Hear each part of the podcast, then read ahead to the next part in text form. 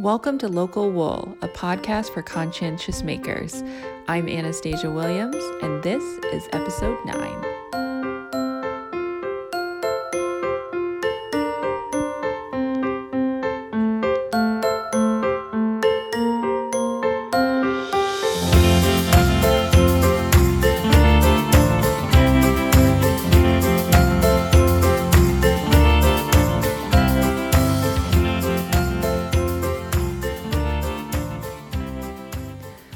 Today I'm really excited about the guests that we have that will kind of run through a bunch of different things that we don't normally talk about that kind of extend above and beyond fiber when we talk about farming.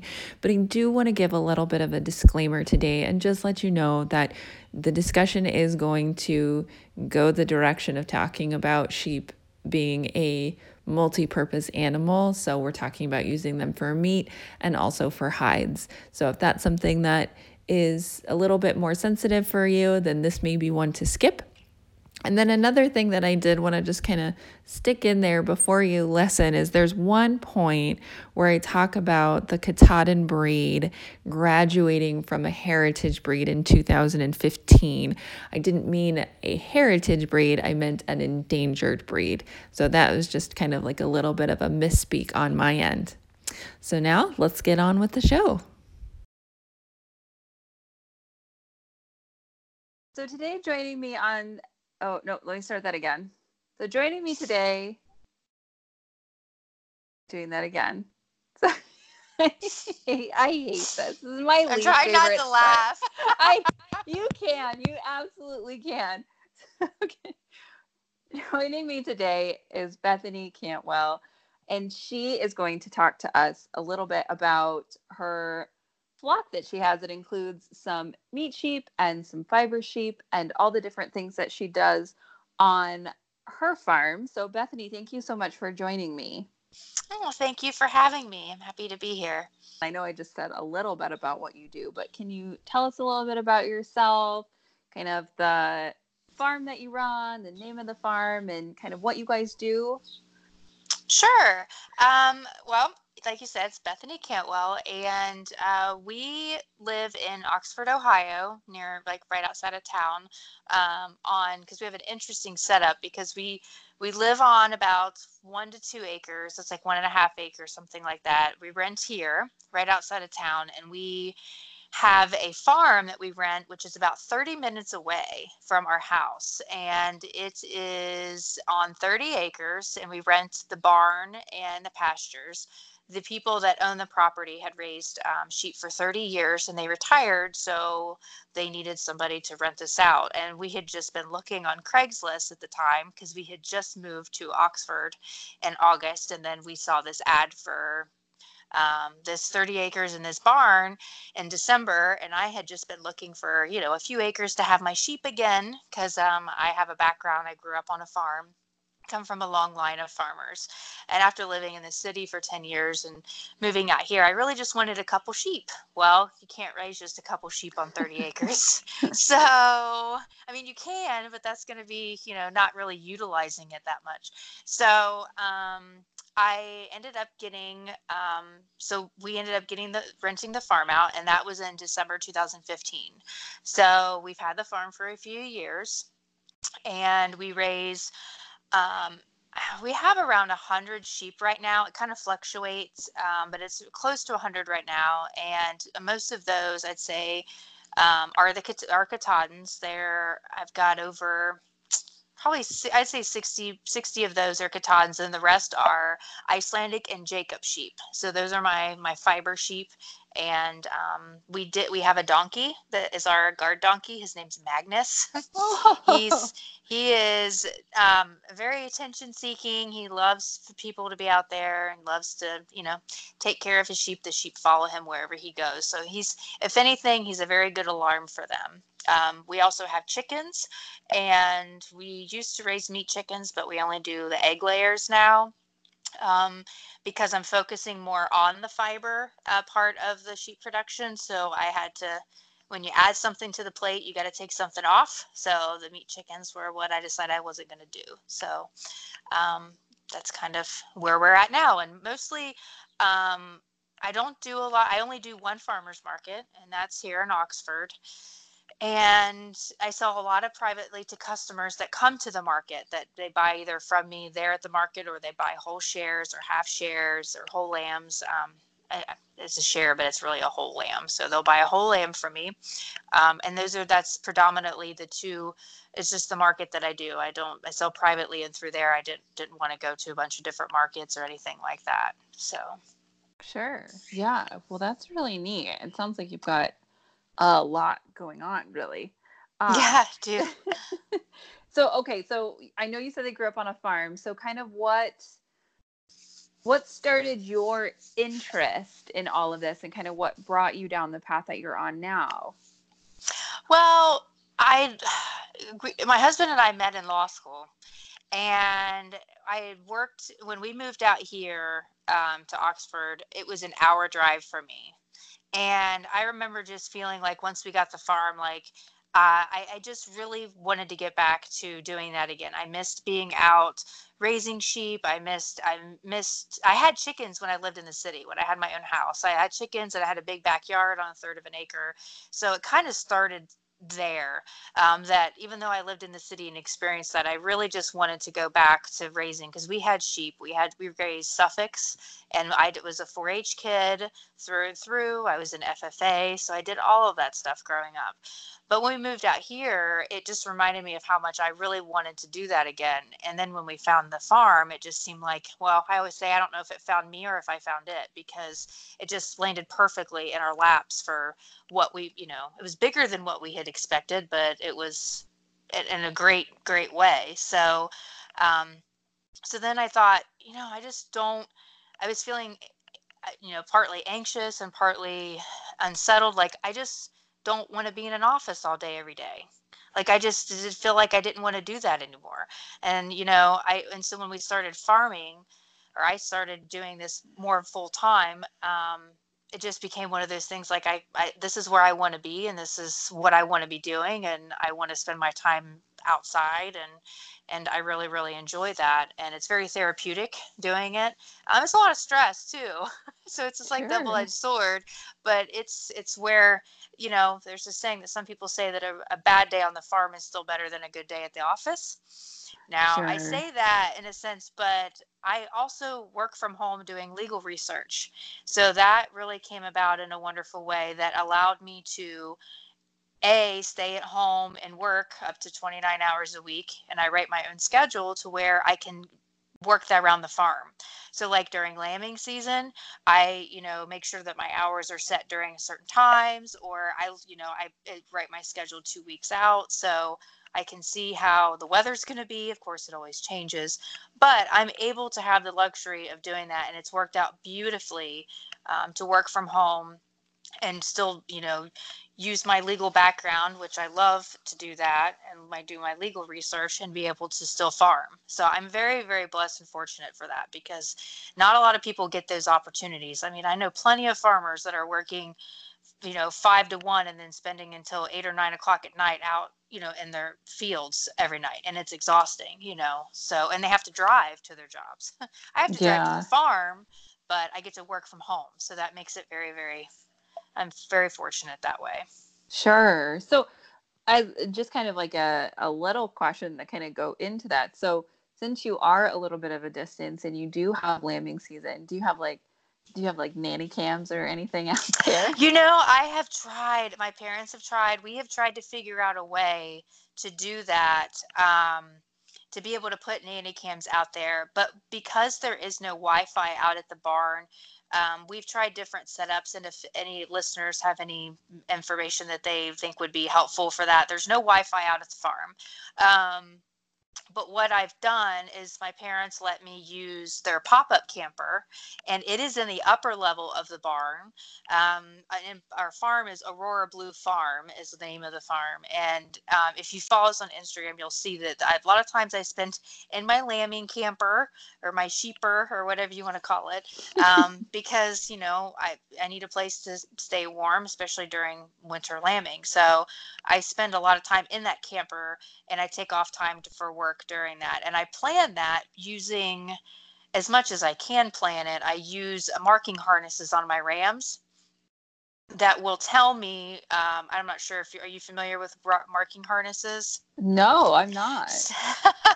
I, they're kind of like um, I don't know how to put it politely, but anyway, it's it's a harness that goes on the front of a ram, and it has a crayon on it. And when he mounts the sheep, it leaves a mark on their back. And so then you can just count out five months, and that's when the lamb sheep should there. If she took, if she got pregnant, she'll be due in five months. oh, okay. So yeah, so they have, and so this year I decided I wanted to to make it easier for breeding, um, and because you know I wanted to limit how many sheep because two years ago the winter was really really bad. I mean the water froze out at the barn at the farm, and I was hauling water from Oxford out to the farm because I had 55 pregnant ewes, and the water was like there was no water because the pipes froze under the ground. And so it was a very, very exhausting and trying time. So I said, I'm not going to have all of them due in the winter. I'm going to have maybe 20 of them due in the in winter, and then the rest will be due in the spring, which is what I did this year.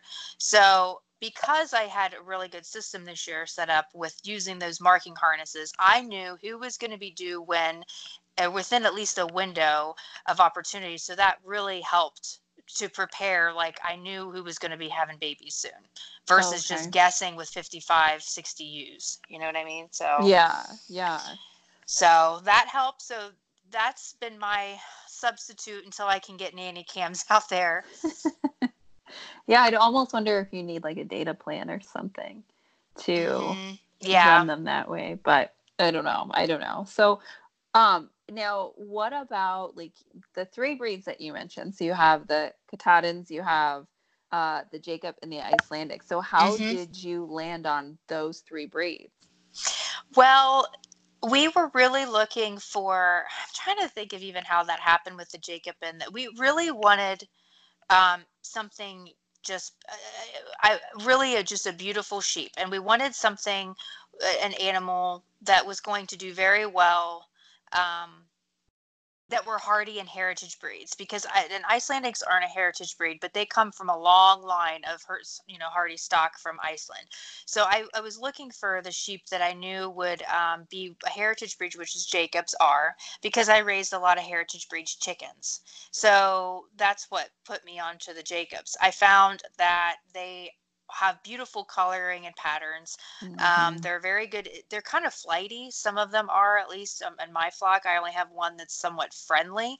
The rest of them are pretty just not like they'll see you from a distance, but they really have no interest in like cuddling you or seeing what you're doing unless you have food. They really are not super, super, super warm, but they are great um, parasite resistant. They have great feet.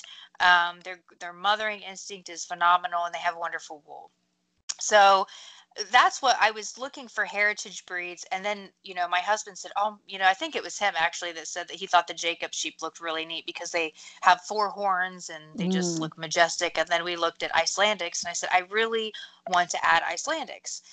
So I knew that wanted to be a smaller portion of our of our fiber flock, but the rest of them, I thought I knew that I was going to be doing the majority of the work myself. My husband works full time, and since we don't live on site of the farm, that's a lot to try to work 40 hours a week and then drive all the way out there, do all this work. So I did not want to have to shear 100 sheep a year myself. And it's really hard to find, yeah, someone to work smarter, not harder, because I knew that it was really hard to get people to even, um, to come out to your farm to shear. Yeah. Like it's not like it's it's like people just it's hard to find people to do that. So um, that's why I came across the Katahdins. And my landlord that that we rent the farm from, he raised a lot of Katahdin. And so he raised Dorsets, Katahdins, and I think Dorper crosses for a while. And those are the ones with the black heads. Um, so he was raising them for the, the parasite resistant. Um, they are very good mothers and they seem to do well out here on his pastures. So I mean, he raised sheep for 30 years on his pasture. He knows it better than anybody. So if he thought that that breed did well on his land, that's why I kind of stuck with him. I, I, knew I needed a hair sheep. And now it's pretty easy. Now, if you find most of the sheep, if you're looking, a lot of people are raising hair sheep over wool breeds because of that, especially for meat. So. Sure. Yeah. And I think too, you know, based on the research that I've done, so I looked up through the Livestock Conservancy, and apparently they were considered a heritage breed for a little while, but then they graduated mm. from uh, in 2013. So because of the decline in the interest in wool, then there was the increase of interest in the meat part of it. So I think that's why there, which is kind of funny because I think that things are starting to kind of maybe go back the other way a little. I, well, I don't know, so but, too. Mm-hmm. but, but I mean that's really interesting. So um now you mentioned some of the stuff about them being parasite resistant and all that stuff. So um what are some other characteristics that are unique to Katahdins that you've noticed? Um they they are very they have a very strong mothering instinct where um i mean i've had some like flat out knock me down when i'm in a lambing pen with them because they've just given birth and they don't want you anywhere near them um there there's a very strong mothering instinct with that and um and they they seem to do very well on the pastures that we have. And like I said, that's not going to be necessarily for every farmer, but we we have 30 acres separated into different pastures, and there's about six six or seven different pastures. 10 of those acres are orchard grass, and they do very well on that. Um, I love that they're pattern and coloring is always different. Like they can come in a variety of colors. They can come in white, brown, spotted, tan, beige, kind of more of a ginger color. They do have so many different color patterns, but they get big, but they're not like I'm five two, and so I mean Suffolk sheep growing up, and my sister has Suffolks. I mean they're like small horses. Like they're I mean they're like huge compared to Katahdins. Like they're still sturdy and stout, but they are just not they're not something now my ram is huge. Barry our, our katahdin ram he has no idea how massive he is because um, i can grab him and put a halter on him and then put that harness marking harness on him and he doesn't fight me that much. Um, the rams can get really big but the ewes are still manageable for me and that was very very important because i needed it to be. And i did not need i did not want to have hoof problems i did not want that to be because that's backbreaking work so, I mean, when you're raising, you know, they they John and Leah, the our landlords had um they lambed out over 100 ewes on their farm. So that's why I stuck with I tried to keep the numbers between 50 to 75 ewes because I didn't want to have to buy hay. I wanted us to be able to all like full circle. We raise the hay, it's baled on our farm. It should be baled in the next week or two. And then, you know, everything is full circle there. I don't want to have to buy any hay if I have if I don't have to. I want sure. the land to sustain what exactly numbers that we can. And if it becomes the, you know, I need to reduce the flock because of that, then I, I will. But I, that's why I stick with that number because of what they have their experience in the past 30 to 40 years. Mm, okay. Yeah, that that makes total sense. So, can we talk a little bit about like hair sheep versus wool sheep and what mm-hmm. exactly that means? Yeah. Um, you'll see some of the older heritage breed sheep, like my Jacobs and even Shetlands, do this, and um, and even my Icelandic Ram Peter does this, where they will naturally at some point, and I think other breeds do. You probably know probably know more about this than I do. Their wool will break as it kind of gets as, as it gets not wool break as in that it's bad, but towards that she when it starts to shed, mm. um, it'll naturally kind of shed itself. But it doesn't shed like Katahdins do. Katahdins and other like St. Croix, um, the black belly sheep. I'm trying to think of some other ones off the top of my head. They have real thick, like hair like a dog. And so, right, and but it'll get kind of, it's like a mixture between wool and hair and it's not soft at all when it's when they're older but it it starts to shed and comes off in large clumps like the sheep are out now and it's terrifying because you'll go out to the field and you'll see a wool everywhere and you think, oh no, coyote got it. Like, no, sheep was just scratching on a tree, getting that wool off. And so it sheds off like that is, and it looks like right now they kind of look like a hot mess because they're in that stage where they're scratching and it's coming out. That winter coat is, but it's not spinnable. It's not something that you would um, necessarily save uh, save for anything, but it does um, make it easier if you're not raising them for the fiber and just meat then you don't have to go through that extra work to shear them when you know it can come out on its own Sure. So you don't have to do any sort of like aiding and abetting in helping that coat come off whatsoever. Nope. There may be. I have one ewe that her name's Harriet, and she got that name because she had like a toupee on her back. But for whatever reason, that that chunk of wool would not come off, and so the kids said she had a hairy back. So I ended up shearing her back. So sometimes you may have like a clump of wool that just for whatever reason is tenacious and doesn't want to come off, and and you may have to touch it up. But I think I've touched up like, and it's usually the same three. Harriet's one of them, and then two. I have two Dorper Katahdin crosses, um, a mother and a daughter, that sometimes they their wool come out in a patch or two, and I may have to fix it for them. Um, but they're very hands off when it comes to that. Well, I suppose that's kind of nice. it is. It'd be very overwhelming if I had to shear all of them. yeah, I can imagine. So, what kinds of different techniques do you guys employ you know, on that 30 acres as far as kind of like farming practices go?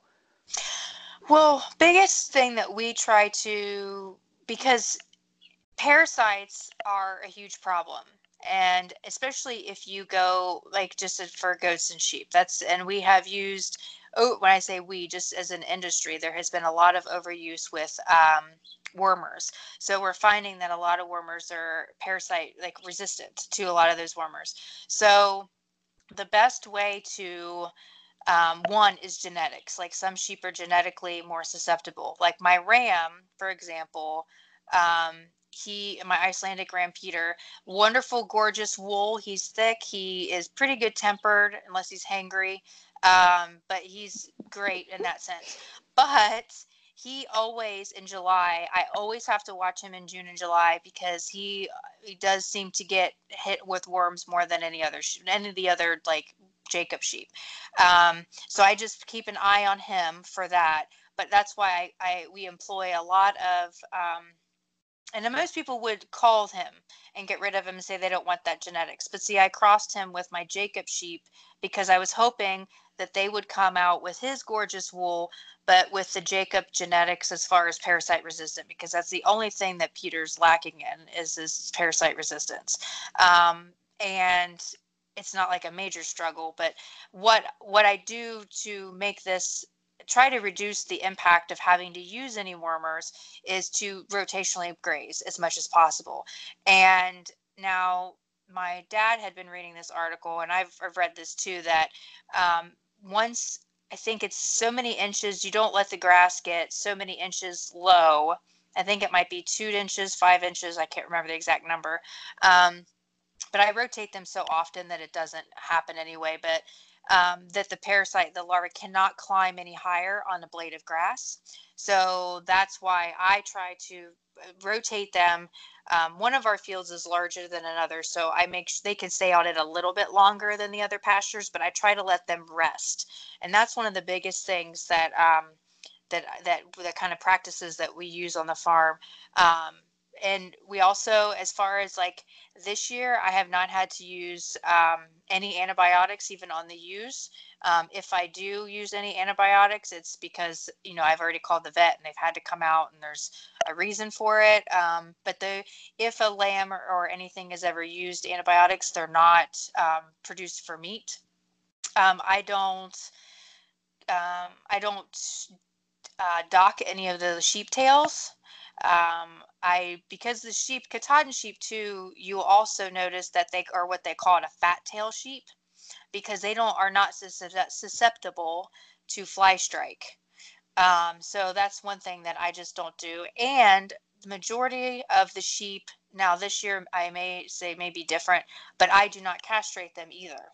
So I try to stay as hands off as possible. One, it's I feel like unless there's a risk of breeding, which most of the time they are um, gone from the farm before they become sexually mature, the rams do.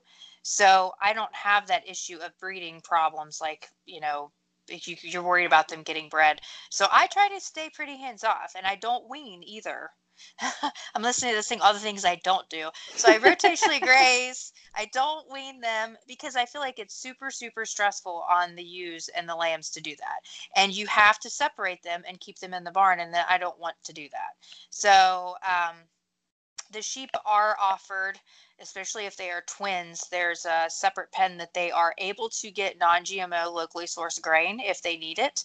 Um, but I have hardly any of them will even get anywhere near it. It's usually, like I said, the twins, um, where they may need something like that extra um, sustenance because mom's trying to keep up with her milk production. But um, I don't, and like I said, I haven't, I can't even tell you the last time I even used antibiotics. It might have been last winter, and it probably was on a ewe, not on a lamb. So we don't dock tails, we don't war, we don't wean.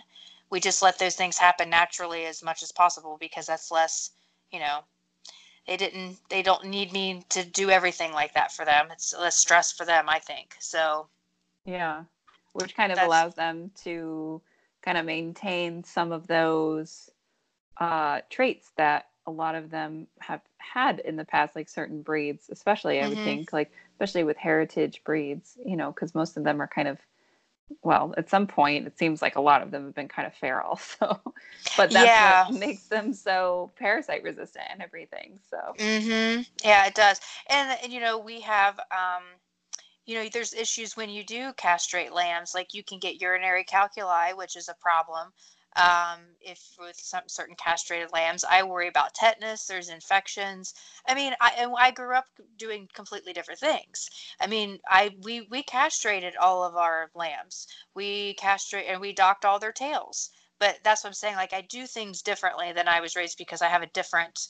Uh, different way I went to farm. Not saying that what I did before is wrong, just is different because it's sure. the, you know, I mean, it was a different setup, different reasons. I'm not making, you know, raising them for 4-H and show products, and so that's not what they're for. So, you know, right. different practices, different farms. So, yeah, yeah, absolutely. Um, now, and you two, you have, is it? Do you have two kids that are school age? I have two step kids. Um, one is Bella. She is going to be. She's 13, and Sam just turned 12. Mm-hmm. Perfect. So 12 so, and 13. So, do they like being involved with the sheep?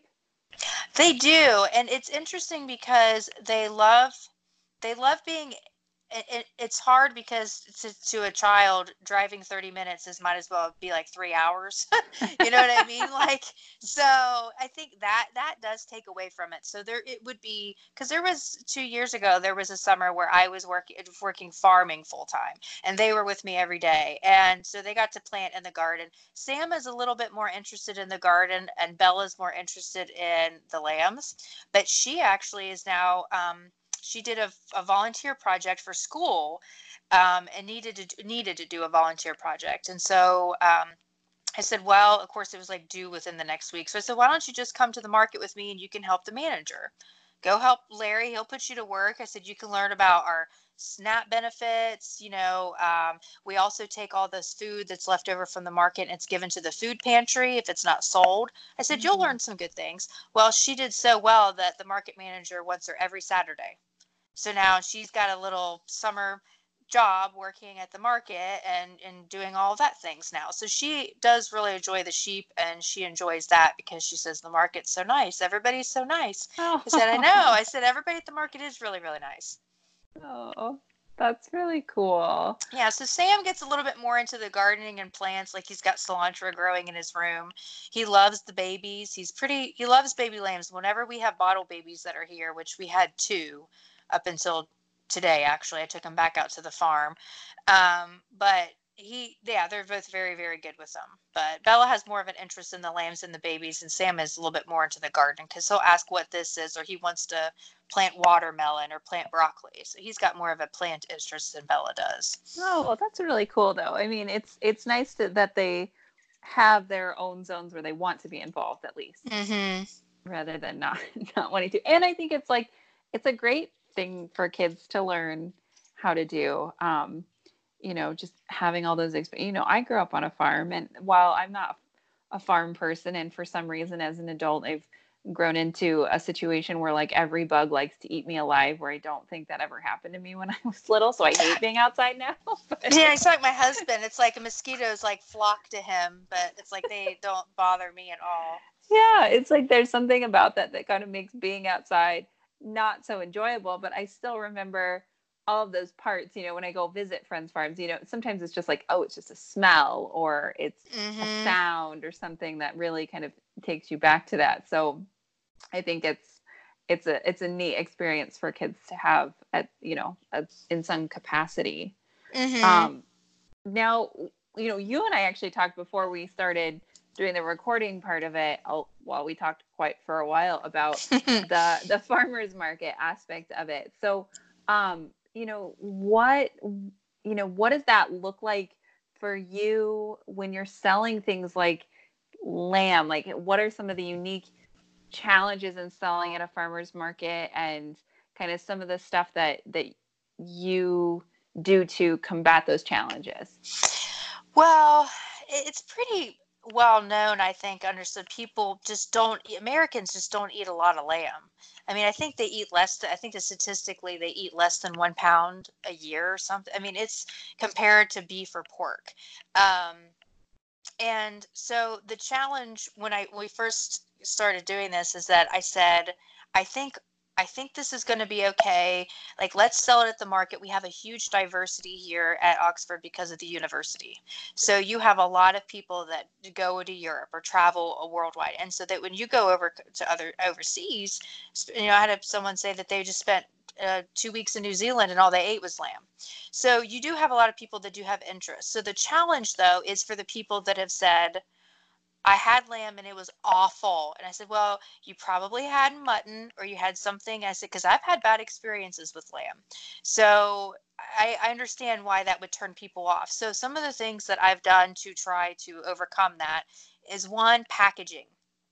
I make sure that the packaging is small enough, and I'm talking like like not even a pound. Like a lot of our pork our pork chops, a lot of our chops are in smaller packages, and our leg steaks, like I'll cut leg center steaks, is um, maybe even a half a pound, and there's two in there, because it gives people the opportunity to one not have sticker shock when they see the price, because lamb does you know is a higher price than it is when you buy pork or beef um, and so but they see it it's a less of a commitment in order to try it because they want to try it again but they don't want to you know what are you going to do with a pound of lamb if you don't if you end up hating it?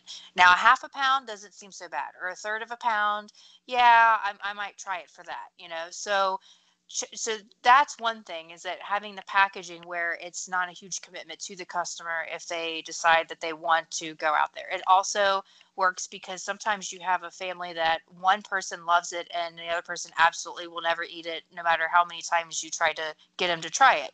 So that other person doesn't want to have pounds and pounds of lamb. So it, it's worked out um, to have the packaging and, and smaller packages like that. And i've had I've not had anybody that people that try it and they want to love it and come back. Like if they're you know wary about it. Um, the other thing is some people are like I don't know how to cook it. So because everybody knows how to you know knows what to do with beef, they know what to do with pork, they know what to do with chicken, but they really don't know what to do with lamb. Um, so I get um, so the big huge resource for people that raise uh, or that raise meat sheep uh, is to look at the American Lamb Association. Um, there is a ton of um, material that can be great to um, to have at your booth, and so I have lots and lots and lots of recipes. Um, they're free books to me, so the customers take them for free. So educating them on how to cook, like um, people forget that lamb is a red meat, so you can cook it medium rare. So people don't realize that because our grass-fed lamb or pasture-raised lamb is not very fatty. So um, it gets dried out really, really quickly. So that's so that's a couple of the things is that trying to educate people that um, giving them these tools in order to try new recipes uh, with the recipe books and the packaging, making it so um, it's easier for the customer to want to try it. And the one thing that I haven't done in the past, but I plan to do that this year if I have the opportunity to, is offer like uh, samples and like a crock pot. Mm. So that way people can try it and usually that I mean, there's a lot of um, different recipes that you can can do for that. But I just the the interest in lamb this year has been it's increased every year, and maybe it's because I'm one of the only there's only one other person at the market that sells lamb and they just started last year and usually they have lamb in the fall which is when i'm kind of winding down because i have a lot of people that have already purchased whole shares in the fall so it kind of you know evens out so at least somebody mm. always has lamb at the market sure um, but those have been the, I think the challenges is to educate people as to how to cook it and why they should try it or you know making like I said the smaller packages have been have been really a hit with them and giving yeah. them things that they can throw on the grill you know besides just having ground lamb or lamb chops like trying to be creative with it has worked really well yeah that's actually really clever um, it makes me want to try a little bit more too because i know we've we have somebody who does sell like uh shanks in the winter mm-hmm. and then mm-hmm. we'll get from them but then you know, we can only have it so many times before, for some reason, for my husband and I, like, there's something about like the smell and the taste that we have to take a break for a little bit. But it can once, be that way. Mm-hmm. but once we've had that separation, then we're like all ready to go by the next time we see it again. So. And it's interesting to me because um, I have people, one particularly, that they have celiac disease, and so they can't eat pork, they can't eat certain things, um, but or they they always get lamb from us because they say it doesn't upset their stomach. And somebody else is telling me like last year that they um, can't eat red meat, but for whatever reason, lamb doesn't bother them. And they asked me why I thought that was. I said, you know, I have no idea. I said, but I'm going to guess that maybe because most people don't ever eat lamb, you know, you haven't been accustomed to it, maybe that might be why it is. I don't know. You know, that kind of just something you just don't have all the time. But yeah, trying to get people to try it. And once they do, they they love it. I also one other thing that I've added to the mix last year was herbs and jams that actually pair well. Like mint jelly is a very popular item that pairs well with lamb. So I make my own mint jellies and I do my own lamb rubs, which are made from rosemary, oregano, and thyme to provide with them. So to try to do a little kit. So it's like here's your jelly, here's your recipe book, and here you go. You so. are so clever. That is so smart. Trying, trying to be. That's a really, really fabulous idea. Okay, well, that's really cool. I'm really now. I'm well, gonna thanks. go try some more. I'm gonna try some more lamb. Um, yeah. But uh, what was the other thing I wanted to ask? Oh, so so you okay? So you sell the meat at the market. You sell the now you're gonna try you're gonna do the, like the herbs and the jellies mm-hmm. um and so do you ever do any of the fiber or anything there or do you do that separately yeah so the i have been doing i i am not but i want to be um, a knitter crocheter things like that so the crocheting I could do a little bit of. So I had some of the Icelandic wool spun into yarn a couple years ago, and I have decided that there's some of the wool that isn't really good for spinning, but it makes wonderful dryer balls. Mm-hmm. And I offer them on our website. I promote it usually through my Facebook page. Um, but I always end up selling so selling it before I even have an abundance of it to bring to market. Um, but I have brought some dryer balls in the past to market, but it's never like I have because that's time consuming to make.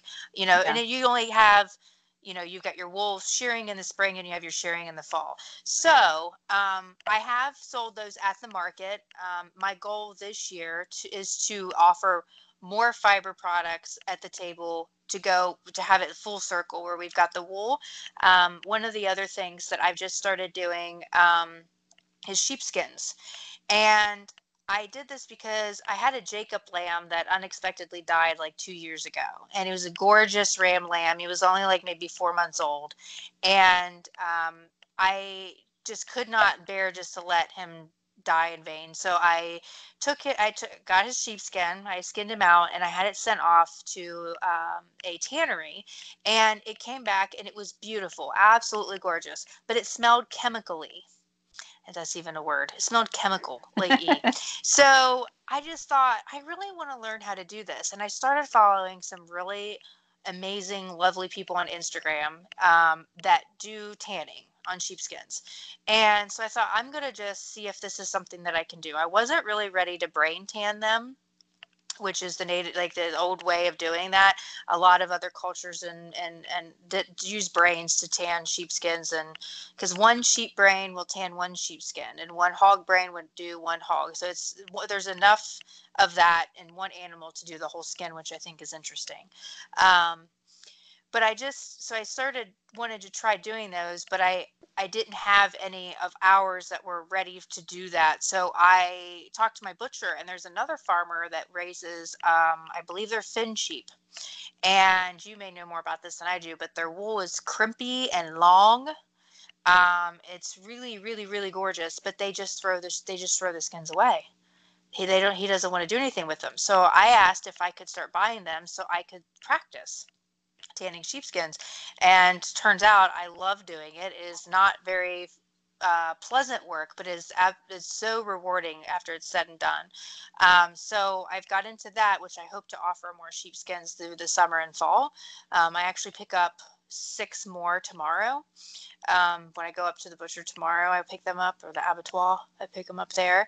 But um, I I in trying to keep fiber in more of a forefront because I'm I'm really interested in the the fiber breed. I did cross um, my Icelandic ram with some Katahdin with some of my Katahdin ewes mm. because if you cross a hair sheep, you know you're you're thinking like, well, will they end up uh, hair or will they end up wool or will it be a mix or will it even be worth anything? Well, that's what I was hoping to get to where I'd have more fiber. Um, instead of buying a bunch more Icelandic sheep, I wanted to see how that worked.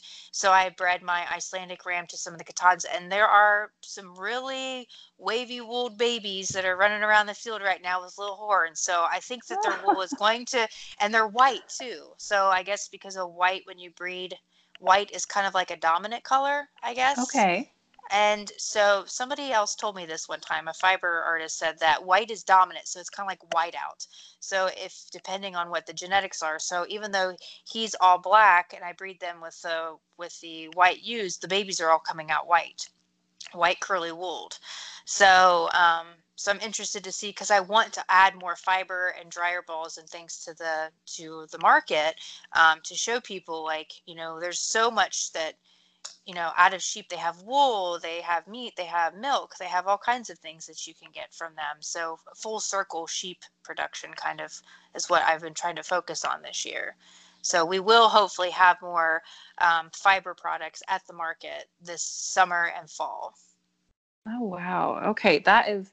That is really cool. I like that. I like this full circle thing, like just basically making use of everything and no waste in mm-hmm. any capacity. So, um, self-sufficient really it's kind of resourceful mm-hmm. um, and what what customers have found there was a i had brought one of the sheepskins to the market and one of my regular customers had said I, he bought a whole share lamb from me and he said if you can if any of them have like if you can because you know some of the sheepskins especially at the time of the year if their wool is shedding it's not going to be very good for for a sheepskin but you could use it in for leather but it wouldn't necessarily be a good sheepskin as per se like wool on does that make sense? Wool on hair on?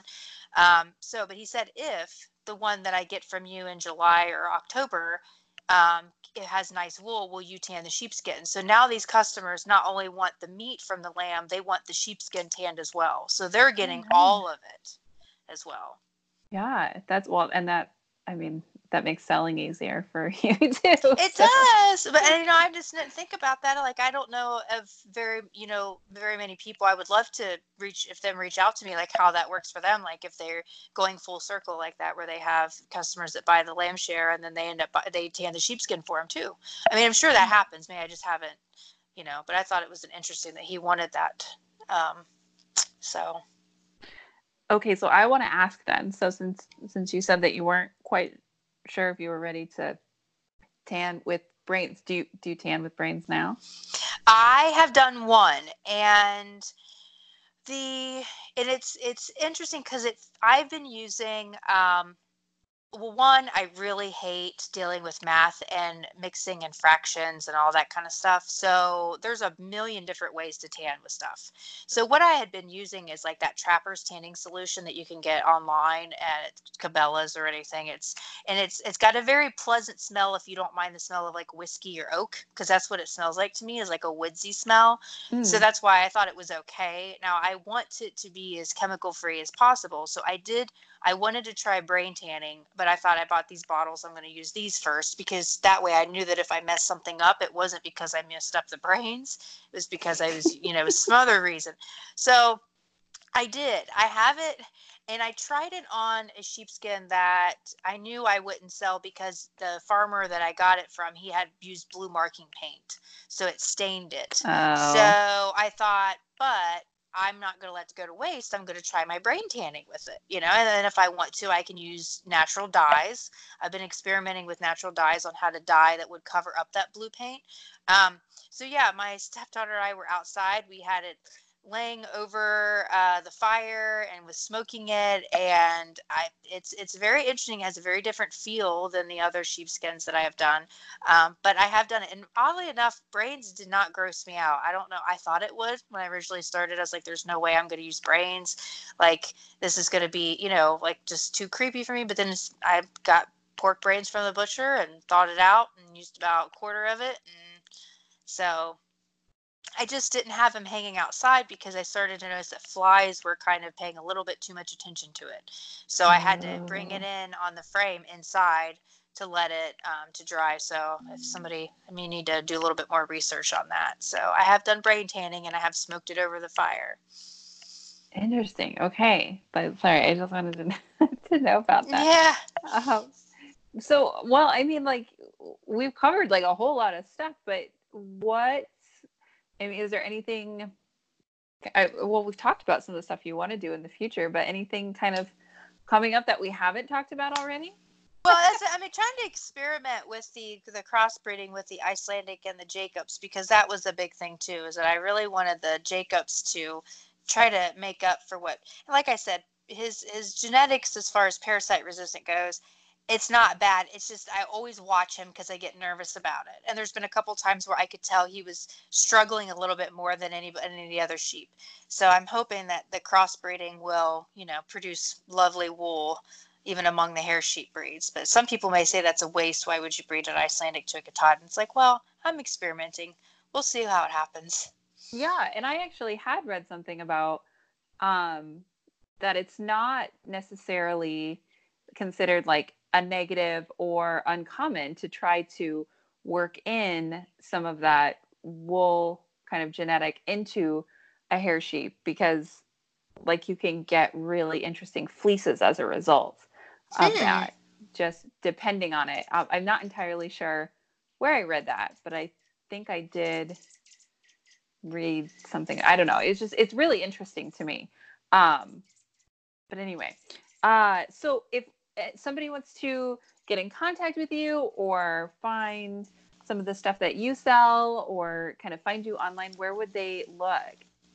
Instagram is really where I mean I have a Facebook page, but it's more businessy. It's it's like I, I don't I put like when we're going to be at the market, what we have for sale and things like that. But I get more personal and very transparent in the Instagram, and you can find us at Aurora Blue um, Farm, Ohio believe is what I have it on there now. Um, and it's you know I'm under it's Bethany Cantwell, but it's Aurora Blue Farm, Ohio. Um, we have a website which is aurorabluefarm.net um, that you can go on to see what we offer. I still have to update some pictures on there, um, but of our products. But Instagram is usually the best way to reach out to me. And if you've if you want to, if you've listened to anything I've said and they've got something they want to give me some feedback on or tips or tricks, I would love to hear back from people. Awesome. Okay. Well, Bethany, thank you so much for coming on and sharing all this with us. Oh, thank you for having me. I very much enjoyed it. As always, you can find everything that we talked about on today's episode, including links to Bethany's farm and her Instagram on the show notes, which are at www wool and. So that's W O O L A N D D Y E dot com slash podcast. And we'll see you next time.